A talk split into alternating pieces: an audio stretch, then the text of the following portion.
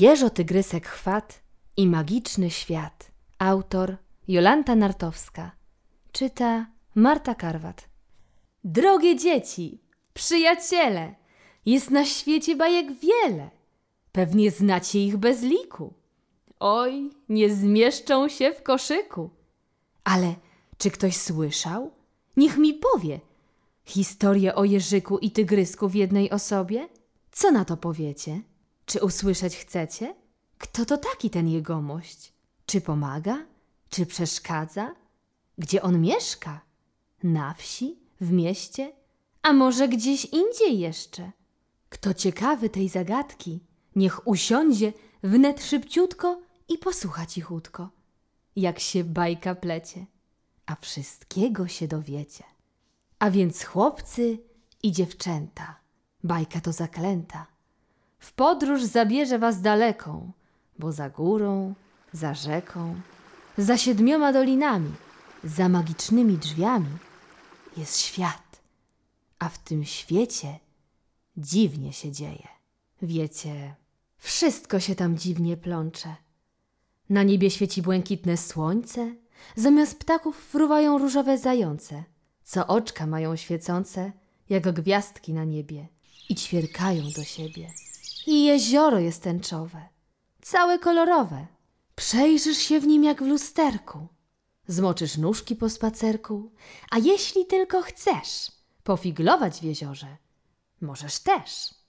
Bo tęczowe kropelki lubią figielki, a gdy zabawy minie czas, przywita was magiczny las.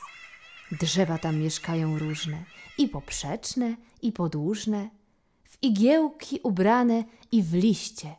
Kłaniają wam się oczywiście, szumią, wieją, rozmawiają. Magicznym tańcem was witają. Wprost do uszka mówią wam, że spotkacie tam najdziwniejszych zwierząt wiele, moi drodzy przyjaciele. A wśród zwierząt tych gromadki żyje sobie też ni to tygrys, ni to jeż. Dwie łapki ma malutkie, pyszczek i oczka nieduże, a na plecach nosi dumnie całe wzgórze. I wiesz, tak jak jesz. A gdzie tygrys? Zapytacie. Jest, bo wiesz, ten zwierz ma też dwie pasiaste łapki tygrysie i zdaje mi się, że pazurki duże rosną w jego skórze. Z tyłu długi pasiasty ogon zwisa, jak to u tygrysa. Teraz już wiesz, jak rozpoznać zwierzaka tego, koleżanko i kolego. Ale w sekrecie powiem jeszcze o nim coś ciekawego. Słuchajcie więc uważnie, bo będzie poważnie.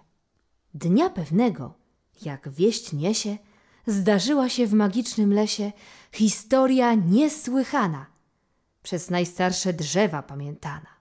O tym, jak to zwierzak nasz z wilkiem walczył, na słowa.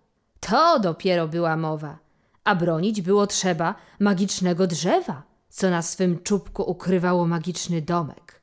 Jakich mało.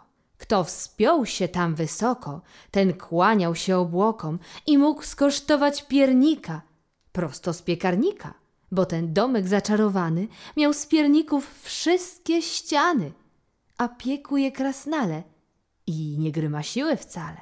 No a wilk ukradkiem ściąć drzewo chciał, wcale nie przypadkiem, bo pełen złości spróbować chciał słodkości, mieć je tylko dla siebie i czuć się jak w niebie, bo poprosić on nie umiał i bardzo się zdumiał, gdy niespodziewanie zobaczył jeżo tygryska, jak oczkami błyska i mówi bez strachu.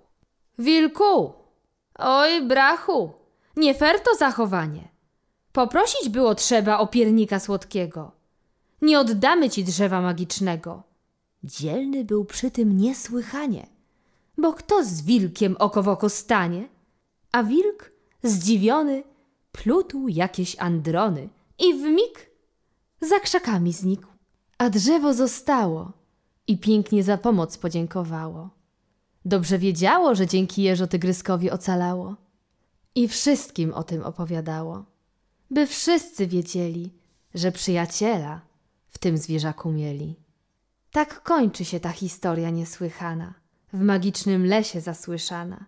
Już zagadka rozwiązana i bajka opowiedziana. Już wiesz, kto to taki ten zwierz. Że w magicznym lesie mieszka, że pomaga ten nasz koleżka. A czy ty też takiego przyjaciela mieć chcesz? A może już masz takiego przyjaciela dobrego, koleżanko i kolego?